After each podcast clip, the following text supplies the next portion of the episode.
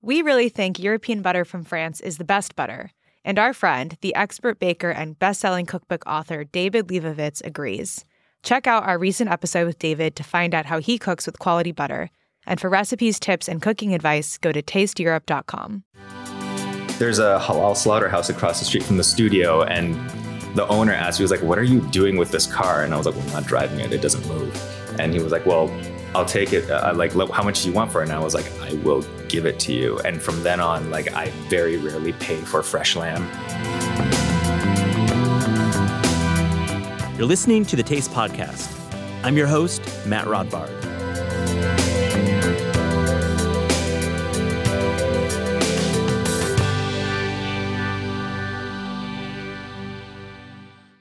Today, I have a really fun conversation with Jonathan Kung a Detroit based chef and TikTok creator that me and many hundreds of thousands of followers have become absolutely enchanted by over the past couple of years. I wanted to reach out to Jonathan to talk a little bit about TikTok, but talk more about his history and Chinese home cooking in particular, and how living and working in one of America's greatest food cities, Detroit, has really crystallized his point of view as a chef. We talk about the bounty of Michigan agriculture, which is sort of a secret weapon for all the chefs working there. We also talk about the ownership of kimchi and how Jonathan wrote a recipe he calls a solidarity dish that merges kimchi jjigae and mapo tofu. What, you may be asking? It's such a great story Jonathan tells. Please get to know this rising star in food.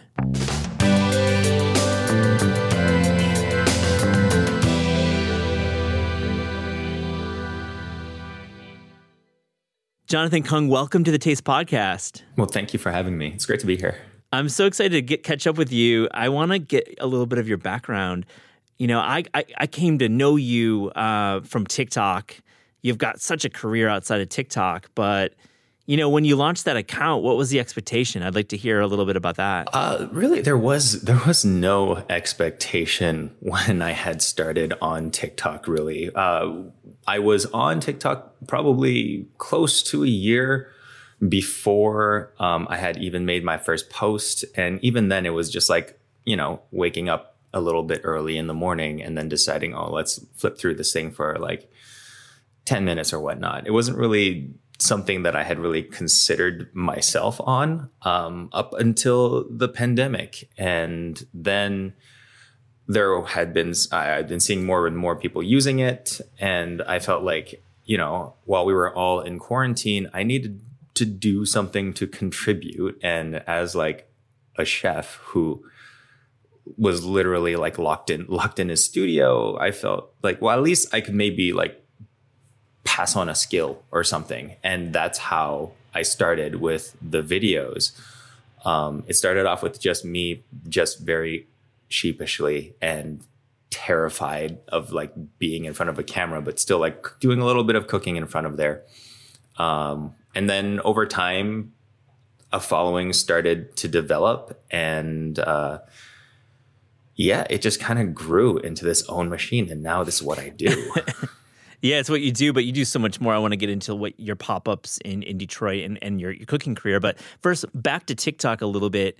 You know, why is TikTok so great for chefs and for food content? I mean, I think TikTok is great for a lot of things. You know, I, I'm a big fan of like airline TikTok. I watch like live planes taking off on TikTok.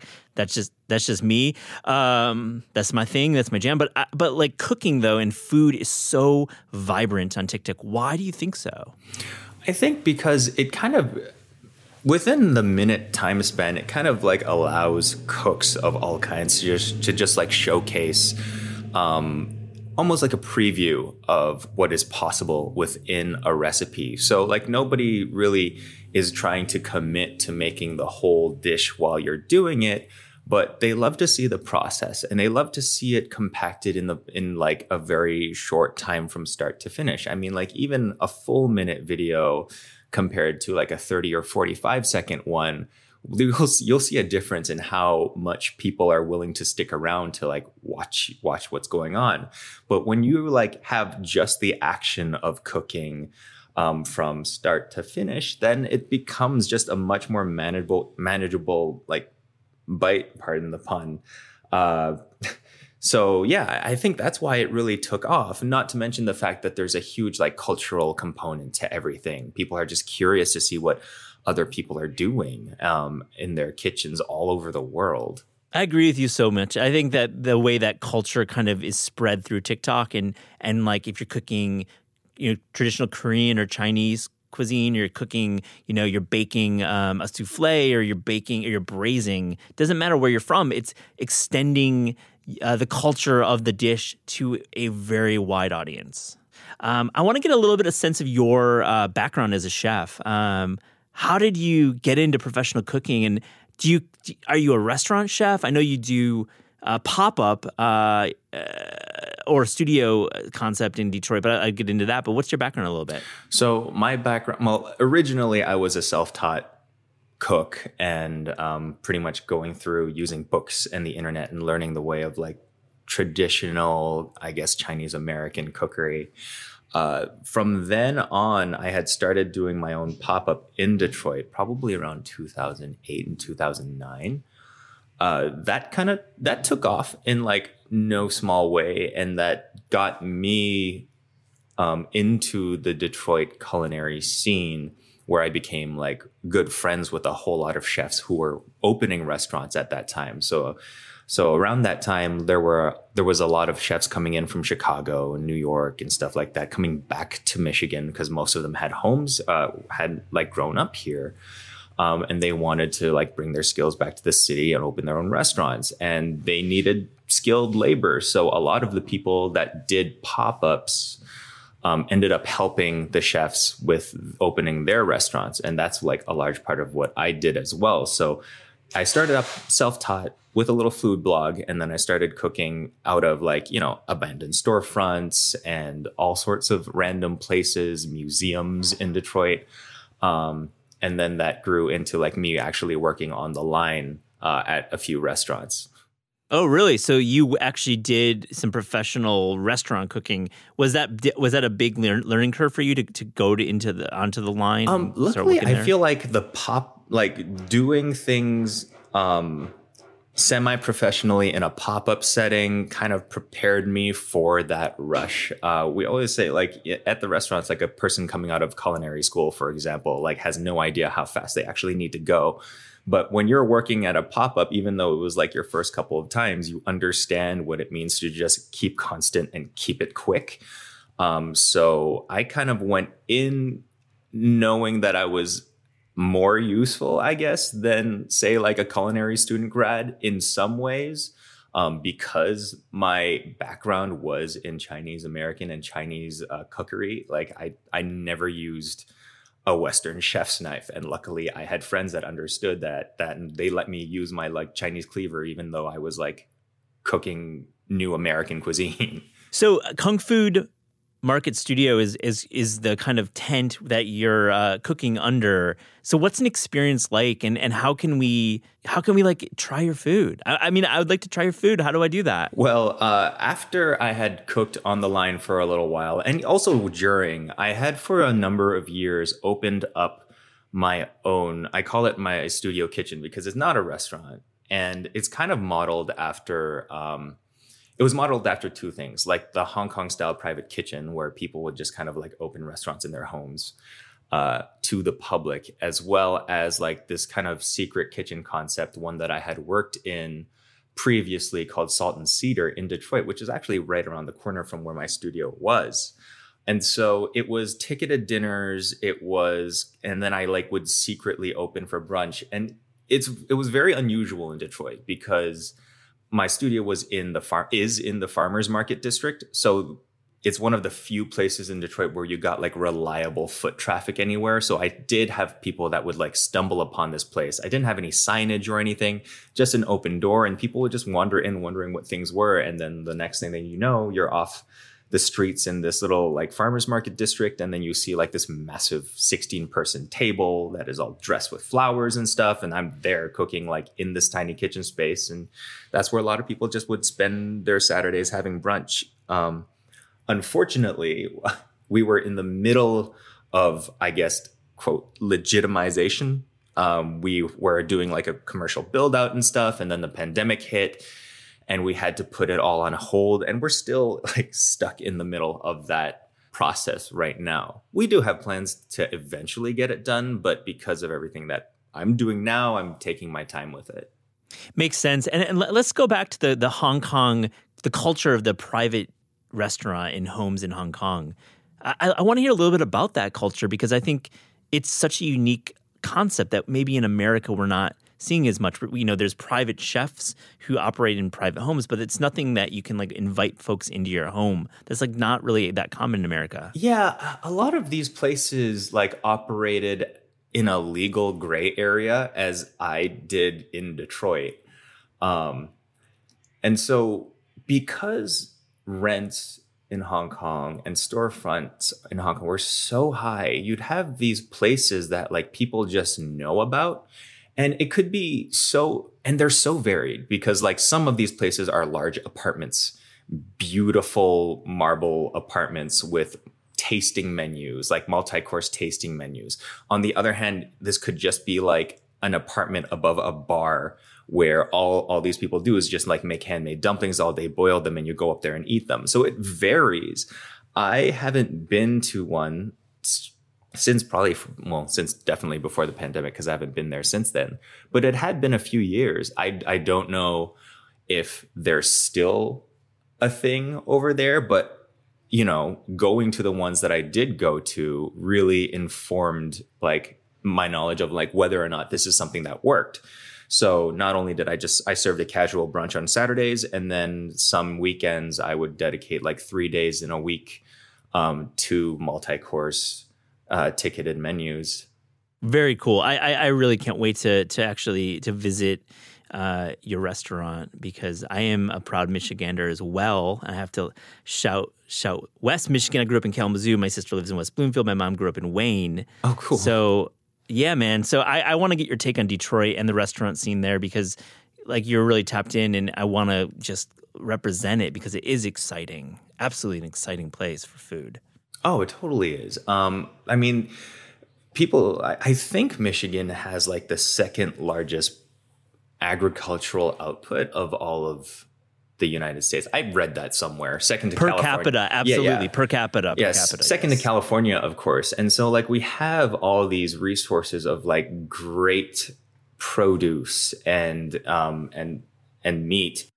And I think it's it's kind of like an untapped resource right now. Uh, certainly before COVID, there was starting to be to show like you know some some nicer restaurants come in and with and you'll find like people who are more adventurous with their cooking styles especially with like during that period of new american cuisine um, it took a really big hit unfortunately with covid and we still haven't fully recovered as i don't think any major city has but going out in Detroit is still a little bit of a challenge right now.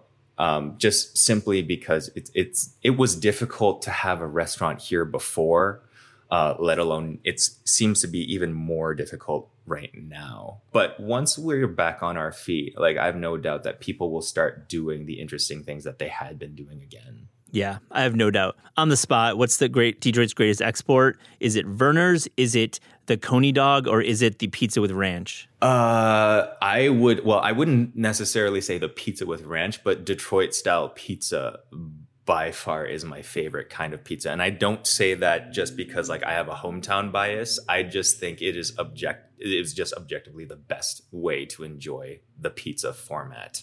I love that. Uh, I love those words. I, I think there's lots of debate on this podcast about pizza styles. I love that you're you're drawing a line in the sand.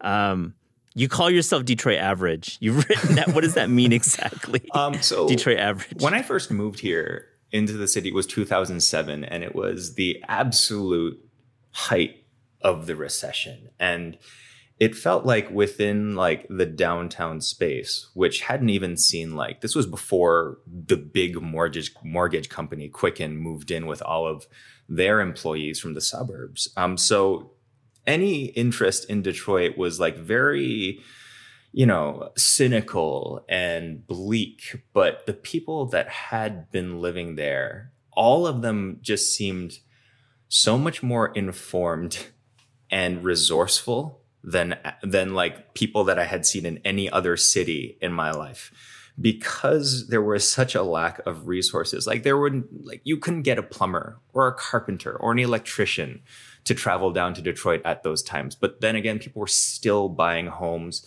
and fixing them up themselves. So like after living here at, for a while, it I would just thought it was like, oh, it's common knowledge that you should know how to like do light plumbing and electrical and carpentry.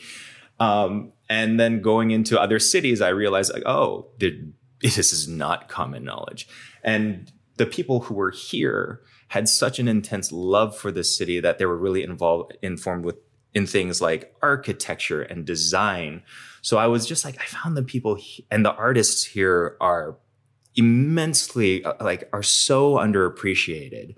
Um, it's not an like the one thing that Michigan does not do well is appreciate the creative power that comes out of this city or this state. We kind of have to make it big somewhere else. Um, or get recognition somewhere else before anyone here will give us the time of day, which is unfortunate. But you know, that's that's kind of like how I think that's like a Midwest thing. It's a Midwestern thing too. I, I think you're right, and and it's unfortunate that Michigan Michiganders you know can't stand on their own and have to to leave to to bring you know bring the the pride of Michigan back. But I want to tap into what you said about the farms because you know we had Ji Hye Kim on the podcast in a previous episode and she talked about the same thing. She's at Miss Kim in Ann Arbor. I mean, are you with your cooking? Are you are you going out to farms? What are some of the products that you're seeing in Michigan? So I haven't been because I haven't been like cooking in that general in, in the space very much. I haven't been in contact with a lot of my farmers, unfortunately. But you know, I was always a big fan of Maple Creek Farms in Yale, as well as Mellow Farms. These are places where I would get heritage Berkshire pork or like biodynamic organic produce that were super like extremely seasonal and extremely delicate. Um, some of the best tomatoes are grown like two blocks away from me within the city in Rising Pheasant Farms. And um, urban farming was just, it does so well as well, like Coriander Farm and Kitchen. I used to depend on them a lot for like edible flowers, as well as like doing huge flower arrangements from another again another farm that's only two blocks away from me. Like i would bike to these places to get my produce. i love that. I love the urban farming the vertical farming that's happening in cities like detroit. It's cool that you're calling these out. I mean are you are you going up north at all? Are you, are you heading to farms up there? So i i had been to uh, north point Michigan once, and it was on a trip to kind of like an exploratory trip up there. Unfortunately, I hadn't, I haven't had the opportunity to be back in a really long time because I don't I don't have a car. Um, and I haven't had one in probably like six years. Uh, I just gave mine up. I literally like gave my car to like it, my, this little beat up Volkswagen Golf that just wasn't running anymore. Um, I traded it for lamb for uh, with my with my butcher across the street. There's a halal slaughterhouse across the street from the studio, and the owner asked me, he was like, what are you doing with this car? And I was like, well, not driving it. It doesn't move. And he was like, well, I'll take it. I like, how much do you want for it? And I was like, I will give it to you. And from then on, like, I very rarely pay for fresh lamb. That's beautiful. What a barter! I love it. It's, right. it's a it's a modern uh, like village there. It's like the feudal system. Yeah. Oh, totally. Uh, Eastern Market, um, where I am, it is. Yeah. I think it is the largest or oldest con, con, uh, continuous, con, continuously running farmers market district in the country.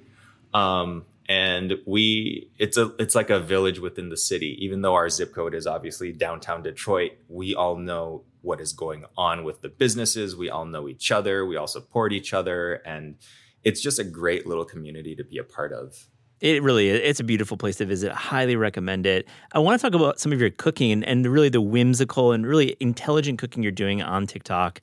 I can't say that about all TikTok, but yours is in particularly just so grounded in in not just fun, but like there's a real history and there's like real there's real meat there. And and one dish that I wanted to ask you about is you call it the solidarity dish, and it's the merging of mapo tofu and kimchi jjigae. I love this dish. And what was the backstory for that? I love that dish. So my friend, my friend Kim had mentioned to me about this uh, this online discourse that had been going on between Korean and Chinese netizens. Then they had been fighting over like the ownership of kimchi. And like to kind of summarize that the that whole basis of the story, the Chinese had put like the patent or or, or had registered the process of a similar pickled Chinese vegetable. And on that like process, they had specifically also written like, but not like this has nothing to do with kimchi. We don't take the ownership of kimchi. Uh, that note was omitted in an article, and then the article itself had said like China claims kimchi as like a national thing, and that was put on top of other cultural. Uh, the, on top of other previous cultural drama between China and Korea. And so, you know, people, you know, you there are nationalists on both sides and they are very active on the internet. Doesn't even matter what country you're from. So this whole back and forth had started and, you know, my friend had mentioned it to me and I looked into it and I was like, well, this is this is this is very stupid. Like this obviously obviously kimchi is is Korean and it should be no one else's but but Korean. And so like I was so I was going through and also my friend Eric Kim had just released his book Korean American and I happened to have been flipping through it and I saw this kimchi jjigae recipe and I thought I was like, well what what would what would a collaboration look like uh, between something that was very Korean and very Chinese? And honestly, like Mapo tofu kimchi jjigae, I came up with it just because it was a really fun thing to say. Yeah, it is beautiful. It's just beautiful re- it just like right rolls there. off the tongue and just like and so like you know it's something that I know that people from both cultures would enjoy because it is both spicy, is both bright and vibrant. Um, and like I know that Koreans also use ha- used a lot of tofu in their soup, so I was like, well, why don't we why don't we like combine the two? And so I took the principles of like making mapo tofu using like the the yacai, the pish- pickled vegetables, and the chili oil and stuff, um, and just like inserted that into like Eric Kim's recipe, and it produced something that was absolutely delicious. Uh, and yeah, I, and then that video kind of just took off on both TikTok and YouTube. Yeah, real solidarity dish. I love that explanation. And it gets a sense of how you think about food with uh, obviously very internet focused and you use the word netizens, which is great. And then you're just clearly tying it into culture and the real zeitgeist. So that's kind of just setting up like your cookbook, which will be out in a, in a little while, probably a year or so. I'm not sure. Whenever. I'm, I'm not even going to talk about dates, but let's talk about the tone of your cookbook that you're going to be working on the next while. Are you thinking about these things? These like kind of the way that food and the internet flow together, these conversations, or is it totally something different? I'm, I'm just making a leap here. So absolutely. I mean, like, you know, in, in all stages of the book, you know, the book is constantly growing and evolving as we go. Uh, it still is very rooted in the idea of Chinese uh, as like uh, diasporic Chinese cuisine and taking inspiration from traditional Chinese dishes as from countries that are outside of China because these, you know, communities have been there for so long that they have established their own iconic dishes, whether it be Canada, like um, ginger ginger beef, or you know, um, in Detroit itself, like like uh, almond boneless chicken. Uh, South Africa, I think like salt and salt and pepper mushrooms. Uh, India, you have uh, Manchurian cuisine, which is absolutely fascinating in its history, where it's like this restaurant at this private uh, Indian country club had like a Chinese chef and just decided to like mix the two, make Chinese food as it as it pertains to like Indian and South Asian tastes. Uh, and from out of that came uh, paneer Szechuan, which is like a stir fried Szechuan chili oil paneer dish that is just so Banging. brilliant. Outstanding. Oh. What a so dish. brilliant. So I was Yeah. using those. So like I took inspiration from those traditional cuisines. And because like Chinese cuisine fell off for a period, like take Chinese American cuisine, for example, because of whatever socioeconomic stigma was attached to to that cuisine, um, there hasn't been much play with it the same way that the rest of American cuisines have been. So you take like, you know, we never got to see that renaissance in the 2000s with the opening of gastro pubs and whatnot, where you saw like a lot of new American cuisine pop up. And the a lot of my own contributions to the book that aren't the tro- those traditional recipes are kind of like playing with the idea of like, well, what if we did get to participate in that? Uh, just and what that means and what new American food really all that it is is just like American cuisine that is just taking part in the diversity, greater diversity of the country itself. Um, so you saw gastropubs starting to serve pork belly and put taco, put things in tacos and whatnot. Just really fun interpretations of the internationality of the country. And so that is how that that informed my approach to how I made these recipes, like these recipes that are like Chinese American, but the only reason why they're American is because they take part in the diversity of America. Yeah, wow. It's going to be such a cool book. And, and once we actually look at the recipes and start talking about it, that we'll have you on for another full hour.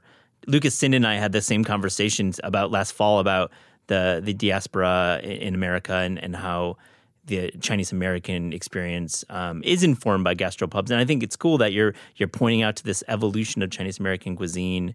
Outside of, I think some of our listeners still may think it's only the the the the, the takeout you know variety in America, but there's quite a, a long and wide berth of restaurants in America that serve Chinese food. So I wanted to talk about some of your favorite cookbooks. I think that you're you're plugged into media so well. Do you have any favorite uh, recent cookbooks that you want to want to shout out? Uh, yeah, for sure. Um, admittedly, I was not a large consumer of food content before I became somebody who lived and worked in food content, but I have had the pleasure of getting a whole bunch of cookbooks and making friends with a lot of cookbook authors who, you know, will definitely who I could like cry on the phone with at any time that I needed to. But I recently I was reading through Eric Kim's cookbook Korean American, Mi Cocina.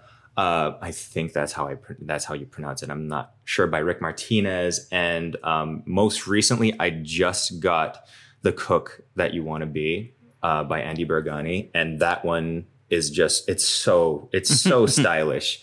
I absolutely I cannot wait to to like pore through that. But those three cookbooks are the ones that I are that I'm absolutely like very excited to actually cook out of. Amazing. Well, we've had Rick, Eric, and Andy on the Taste Podcast, so I'll make sure to link to all those episodes. And now we have you on here, and I, I just love uh, your point of view, and and I I can't wait to watch uh, watch you grow. And and welcome to the Food Media Party, Jonathan. Thank you so much. It's good to be here. It's so funny that you said that. You, I mean, it's it's like we think about like you've been here forever because you're on TikTok and you're you're very well you're established. But no, you you're you're new. Like food media is new to you. Yeah, I am absolutely totally new. I'm I think I'm probably like in year three of this entire career. It's like I st- I posted my first video on TikTok May of the pandemic, May of quarantine. I don't even know what year it is because I haven't known. I haven't really. so that's two years. Yeah, okay, officially so two, two years, years ago. Two years ago. but do you still think of yourself as a restaurant chef or a, or a, a pop up chef more than a creator, or are you kind of thinking both now? I mean, I mean, I think I think you're you're not a restaurant chef uh, unless like you're actually in a restaurant. No, nobody can take the title of chef away from you once you once you I've, once you've earned it. And you know, to be a chef, it has nothing to do with culinary school or how much you cook, but like your your position as a leader in your restaurant. Like that's what makes a chef. It's a very you know plain title to have. It means chief.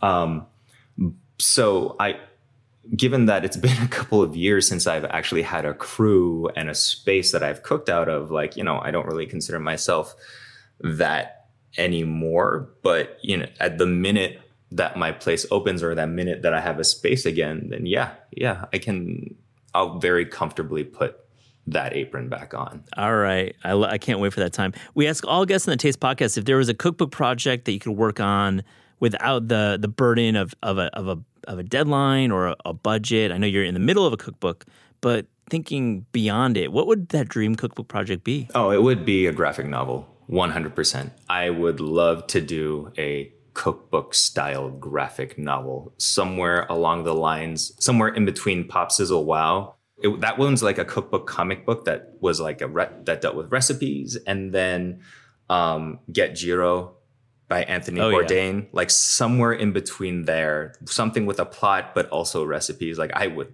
love to do something like that. Oh, I are you are you a manga fan? Are you fan I of comics? or- absolutely am. yeah, that's cool. So, in terms of uh, the protagonist in this in this book, is it you? Is it? Do you have a protagonist in mind? Uh, I would never else? want to write about myself like that. I would have to come up with somebody. Oh, Ah, I think this is going to happen, Jonathan. Jonathan Kung, thank you for joining the Taste Podcast. oh, thank you so much.